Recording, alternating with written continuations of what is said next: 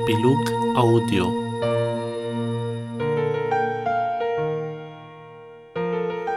Lăudați să fie Iisus. Mă bucur să ne revedem și îi salut cu drag și pe cei care ne urmăresc prin mijloacele media. Doresc să împărtășesc cu dumneavoastră în această seară, așa cum deja era scris, este scris pe Facebook, ceva legat de efectele vieții de rugăciune, vieții creștine de rugăciune. Și am putea spune în același timp că uh, este vorba despre roadele vieții de rugăciune. De aceea am venit cu acest coș simbolic, este plin cu roade de rugăciune, pentru că foarte probabil mulți se întreabă dintre cei care sunt practicanți sau nu sunt practicanți, uh, de ce să ne rugăm? Rugăciunea schimbă ceva în viața noastră? Credem în Dumnezeu, facem alegeri, facem alegeri în funcție de învățătura Sfintei Scripturi, unele alegeri sunt costisitoare, investim timp pentru rugăciune și noi cu ce ne alegem? Care este finalitatea vieții de rugăciune? Care sunt roadele? Mai întâi doresc să ne amintim uh, câteva gânduri, câteva noțiuni, câteva teme. De fapt, din uh, întâlnirile trecute, ne uitând faptul că prin rugăciune vrem să-L întâlnim pe Dumnezeu. E o pretenție mare. Cel ce sus împreună cu Tatăl șez și aici împreună cu noi, nevăzut petreci, am spus astăzi la rugăciune la rugăciunea în taină. Împreună cu noi, nevăzut, ești aici. Deci intenția noastră este aceea să-L întâlnim pe Dumnezeu. Sigur, pe Dumnezeu prin Fiul Său, în spirit. Apoi ne amintim că am definit rugăciunea dialog, convorbire între noi, oamenii și Dumnezeu, între Dumnezeu și noi. Am vorbit despre faptul că rugăciunea este un fenomen e ceva care nu se poate repeta de fiecare dată la fel, ci de fiecare dată într-un fel nou. Că rugăciunea este un fenomen în sensul că nu putem să controlăm noi nici măcar efectele rugăciunii și că prioritar este un har înainte de a fi o tehnică. Apoi uh, ne amintim și faptul că am vorbit despre destinatarul final al rugăciunii care este Tatăl. Nu uităm asta. Unde ajunge până la urmă rugăciunea noastră? Ajunge prin, prin, prin, dar destinatarul final al rugăciunii este Tatăl. Este Dumnezeu Tatăl, este inima Tatălui. Am vorbit și despre receptorii rugăciunii, receptorii vocii lui Dumnezeu. Că dacă este un dialog, atunci înseamnă că și Dumnezeu vorbește, nu numai noi. Și acești receptori am spus că sunt mintea și inima, că pe Dumnezeu îl întâlnim, îl percepem când primim o lumină în mintea noastră și atunci când simțim ceva în inima noastră. Nu uităm că rugăciunea este o luptă, este adesea o luptă și de aceea cere curaj. Am spus între ghilimele că rugăciunea are și ea ingredientele sale și că este făcută din cuvinte și din tăcere sau ascultare și din spirit. Și în sfârșit, că rugăciunea are nevoie de mișlocire. Avem nevoie ca cineva să ne inițieze în viața de rugăciune, și cineva să ne susțină viața de rugăciune, așa cum face celebrantul principal, celebranții la Sfintele Slujbe, avem nevoie să fie mijlocită rugăciunea noastră. Efectele vieții de rugăciune, efecte, efectele vieții creștine de rugăciune sau roadele. Sună, acest titlu sună așa un pic utilitarist, interesat, că vrem roade. Și sună așa în situația în care știm că relația dintre Dumnezeu și om este o relație de gratuitate. Absolut de gratuitate. Nu toate efectele, ci unele dintre ele. Vă aduc aminte un episod în care Apostolul Petru, care adesea lua cuvântul în numele celorlalți, pentru că îi reprezenta, pentru că era mai îndrăsneț, îl întreabă la un moment dat pe Iisus în numele celorlalți ucenici, spunându-i, iată, noi am lăsat toate și te-am urmat. Cu noi ce va fi? Sau cu alte cuvinte, care este partea noastră? Noi cu ce ne alegem? Și Iisus răspunde, adevărat vă spun că nu este nimeni care să fi lăsat casă sau frați sau surori sau mamă sau tată sau copii sau ogoare pentru mine și pentru Evanghelie și care să nu primească însutit acum, în viața, în timpul acesta, dar și persecuții, iar în viacul ce va veni viața veșnică. Acesta este răspunsul lui Isus. Consemnează Evanghelistul Marcu în capitolul 10. Sigur că Apostolul Petru nu se referă aici la rugăciune, la viața de rugăciune, ci la urmarea lui Isus, care presupune alegeri, decizii, renunțări, așa cum am văzut. Dar întrucât viața de rugăciune este parte integrantă a vieții creștinului, răspunsul pe care Isus îl dă este valabil și pentru viața de rugăciune și în privința rugăciunii. Prin urmare, răspunsul lui Isus are două dimensiuni. Veți primi însutit în timpul acesta, în viața aceasta, încă în viața de acum, și viața veșnică veți primi. Fericirea veșnică, împărăția cerurilor. Vreau să amintesc aici, făcând oarecum o paranteză, dar uh, subliniind acest al doilea răspuns al lui Isus. Veți primi, și apoi revin, veți primi însutit în timpul acesta pentru ceea ce ați făcut, pentru cele la care ați renunțat, pentru alegerile pe care le faceți și viața veșnică, fără a se da prea multe explicații. Mi-a rămas în minte și împărtășesc și cu dumneavoastră o formulă pe care am auzit-o cu mai mulți ani în urmă, legată de rugăciune și de această temă de rugăciune și viața veșnică. Istoria vieții noastre este istoria vieții noastre de rugăciune. Condensată formula, dar mie îmi spune următoarele. Viața de rugăciune pe care o are creștinul, pe care o avem, este un loc, este un spațiu, este un timp în care îl întâlnim, în care îl vedem pe Dumnezeu, Dumnezeu Spirit. Este un spațiu în care ne convingem.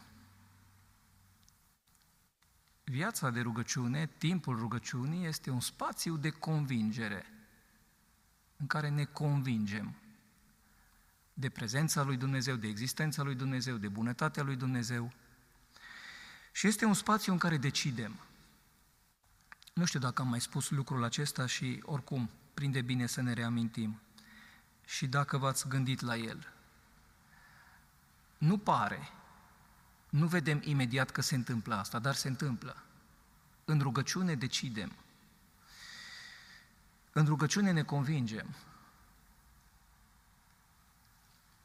Și tocmai de aceea, viața de rugăciune configurează viața noastră și istoria noastră. Prin alegerile pe care le facem, prin deciziile pe care le luăm, chiar dacă sunt fine și nu rezultă acolo. Poate nu ne ducem imediat cu gândul de la rugăciune, trebuie să fac asta sau nu mai trebuie să fac asta.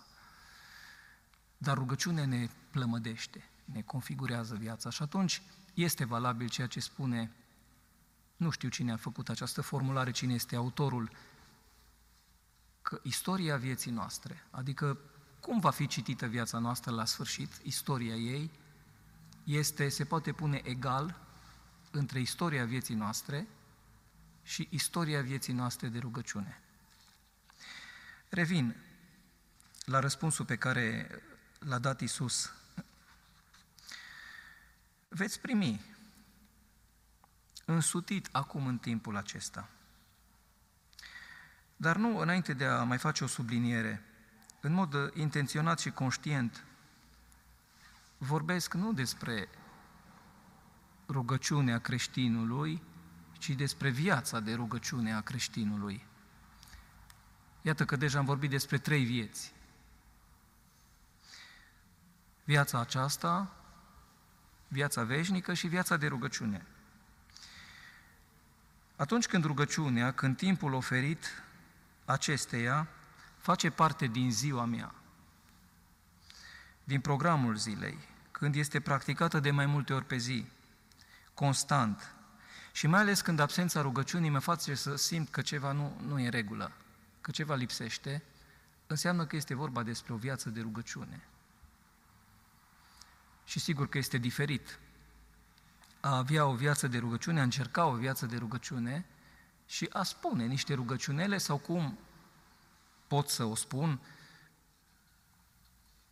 puneam uh, întrebări nevinovate care nu sunt, uh, nu sunt deloc invazive atunci când nu cunoșteam o persoană și care venea pentru mărturisire, obișnuiți să vă rugați. Da, părinte. Fiecare dimineață îmi fac semnul crucii. E bine. Dar asta nu e viața de rugăciune. Și viața de rugăciune, pentru a defini totuși cât de cât această expresie, este o chestiune de experiență trăită, pe care nu ți-o poate contrazice nimeni. Este de tipul, ne amintim acest verset, eu una știu, că am fost orb și acum văd. Nu? Ne amintim din dialogul pe care uh, nevăzătorul din naștere îl are cu fariseii care l închetează la nesfârșit legat de vindecarea lui. Și el simplifică lucrurile foarte, foarte rapid. Nu știu, e păcătos, nu e păcătos Iisus, de unde? E de la Dumnezeu, de la oameni. Eu știu un lucru singur și precis. Am fost orb și acum văd. Deci acestea sunt câteva elemente pentru a vorbi despre, pentru a defini oarecum ce se înțelege prin viața de rugăciune. Este atunci când face parte din programul zilei, atunci când absența rugăciunii pentru o perioadă mă face să simt că ceva nu, nu e regulă, că ceva lipsește, și atunci când ea este o experiență trăită pe care nu o poate contesta nimeni. Și spunând aceste lucruri, vă privesc și știu, simt, fără să-mi spuneți. Cu unii dintre dumneavoastră care sunteți aici, cred că n-am schimbat niciodată o vorbă, sau sunt și persoane cu care n-am schimbat niciodată o vorbă, dar sunt convins că faptul de a îl căuta pe Dumnezeu și a veni la biserică înseamnă că l-ați găsit. Că altfel nu se explică. Și acum, în sfârșit, să, să ajungem și la roade, la darurile, la efectele vieții de rugăciune pentru timpul prezent. Cred că cel mai larg uh, beneficiu al vieții de rugăciune este păstrarea vie a relației noastre cu Dumnezeu. păstrăm vie relația cu Dumnezeu, o alimentăm, o întreținem. Cine spun oamenii că sunt eu? Răspunde iarăși Petru. Tu ești Hristos, Fiul lui Dumnezeu cel viu. Cine nu dialoghează înseamnă că nu are interes pentru interlocutor, cine nu comunică e supărat, e în dușmănie sau ignoră interlocutorul. Deci un prim rod al vieții de rugăciune este acesta, a păstra vie relația cu Dumnezeu.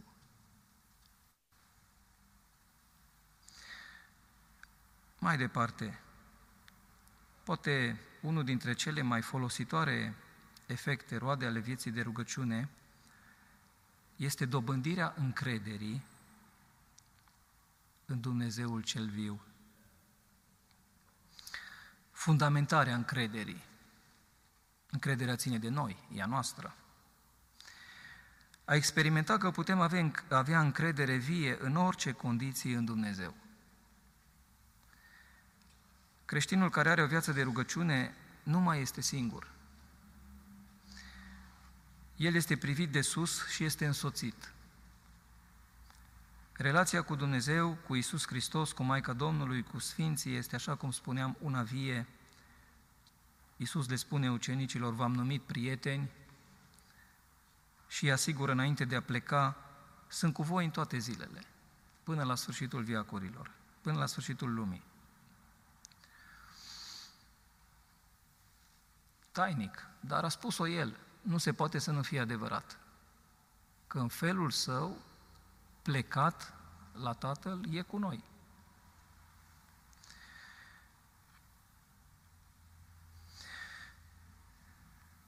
Dobândirea încrederii în Dumnezeu și fundamentarea ei conferă tărie și curaj și stabilitate și coerență vieții de credință, vieții creștinului.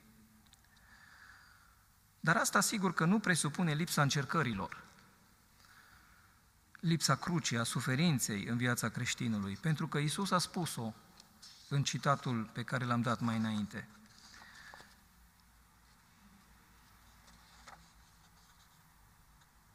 Vor primi însutit în timpul acesta, dar și persecuții.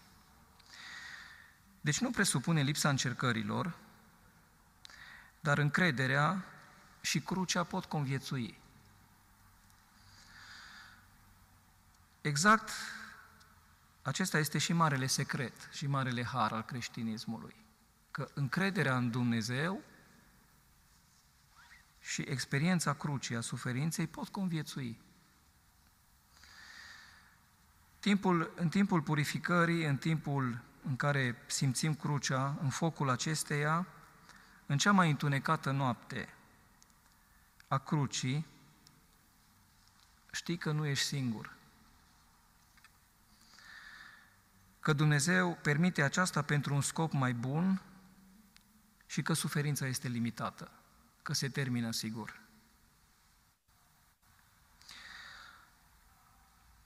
Acesta este un rod esențial al vieții de rugăciune, a dobândi încrederea în Dumnezeu încrederea aceea care să intre în, intre în fibrele ființei noastre. Încrederea am avut, spune Psalmul 115, încrederea am avut și atunci când am zis, eu sunt peste măsură de nenorocit. Și atunci am avut încredere, zice psalmistul. Asta dacă este încredere. Dacă și atunci simți încrederea. Apoi, în rugăciune trăim ceea ce numim consolări și dezolări, adică mângâieri spirituale și mâhniri. Însă tocmai prin aceste stări avem asigurată continua cunoaștere de noi înșine. Prin aceste stări prin care trecem, Dumnezeu ne vorbește. Prin faptul că suntem mângâiați, suntem consolați, suntem în al treilea cer, sau prin faptul că suntem dezolați, triști, prăbușiți. Prin aceste sentimente Dumnezeu ne vorbește dacă știm să le decodificăm. Și uneori atâta insistă până când le înțelegem.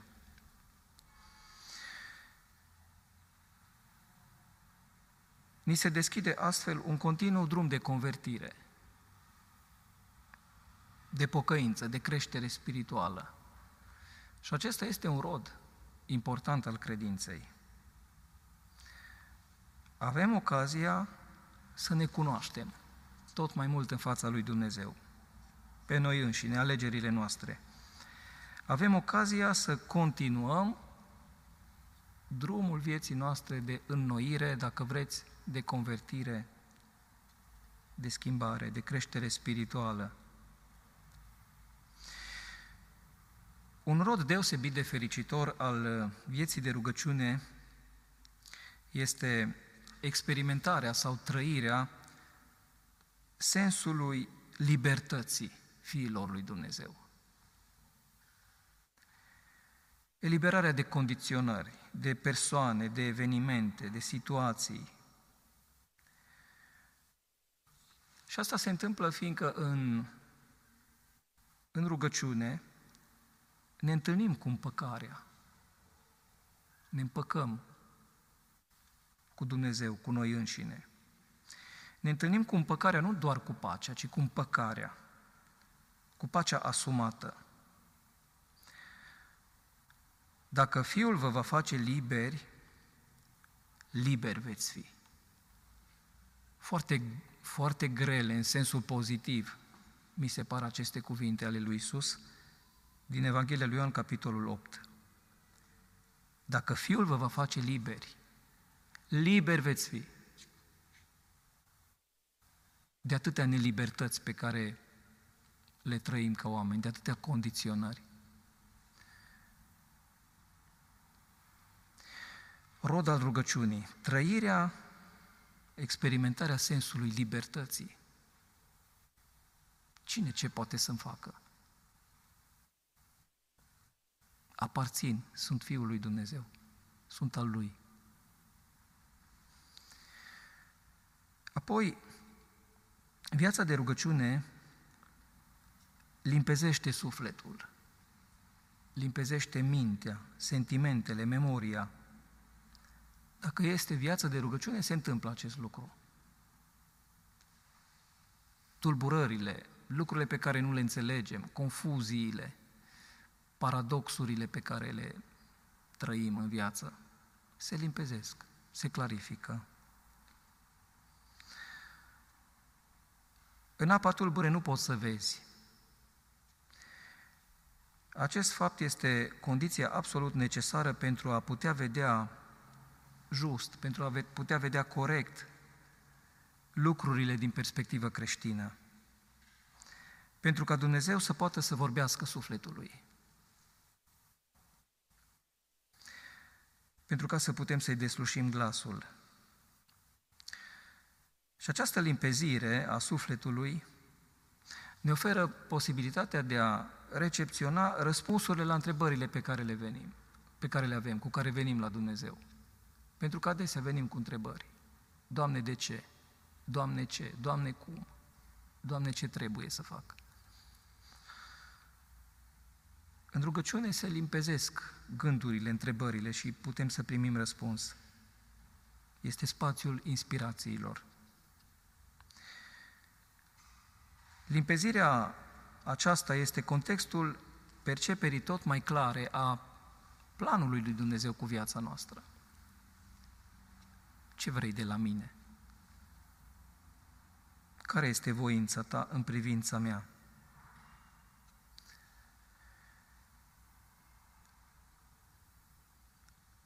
Viața de rugăciune păstrează vii păstrează activate sau activează virtuțile, în special virtuțile teologice, credința, speranța, iubirea. Viața de credință le păstrează vii și le activează. ce facem fără aceste virtuți. Fără aceste virtuți nu există viață creștină. Rugăciunea le activează, le potențează. Și credința devine convingere. Că doar experimentăm și lupta cu credința. Atâtea adevăruri de credință provocatoare. Ce este dincolo de moarte? Da, spune Scriptura, vorbește Iisus în mod misterios, undeori, în parabole. Credința devine convingere, devine vedere, devine experiență. Eu una știu. Speranța scânteiază, se activează. Și iubirea devine tot mai mult plinătate care se revarsă mai departe, în jur. Am putea să adăugăm multe efecte, multe roade ale vieții de rugăciune. Amintesc numai așa telegrafic ceea ce Sfântul Apostol Pavel numește, definește ca rod al Spiritului, al Spiritului Sfânt în suflet, în viața creștină. În Epistola către Galateni, capitolul 5, sunt aceste roade. Iubirea, bucuria, pacea, îndelunga răbdare, bunătatea, bunăvoința, fidelitatea, blândețea, cumpătarea. În sfârșit,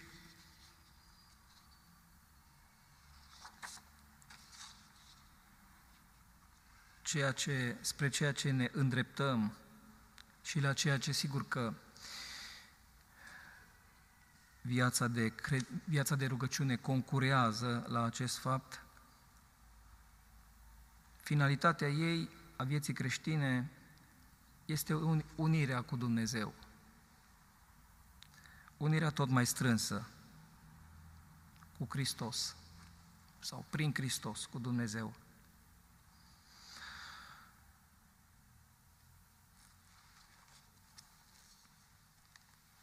Închei amintind cuvintele de la botez, pe care atunci le-a spus în locul nostru nașa, întrebată de preot.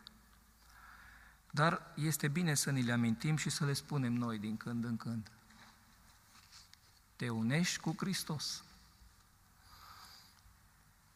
Îngeraș mic pe care te botează preotul. Te unești cu Hristos.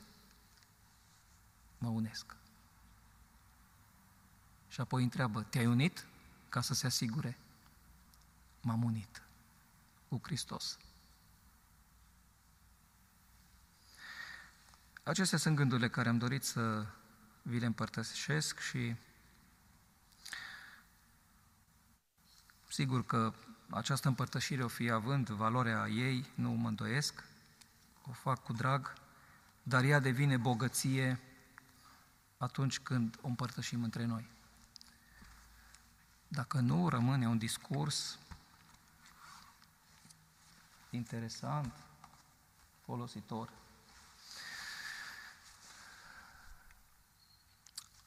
Mulțumesc că m-ați ascultat. thank you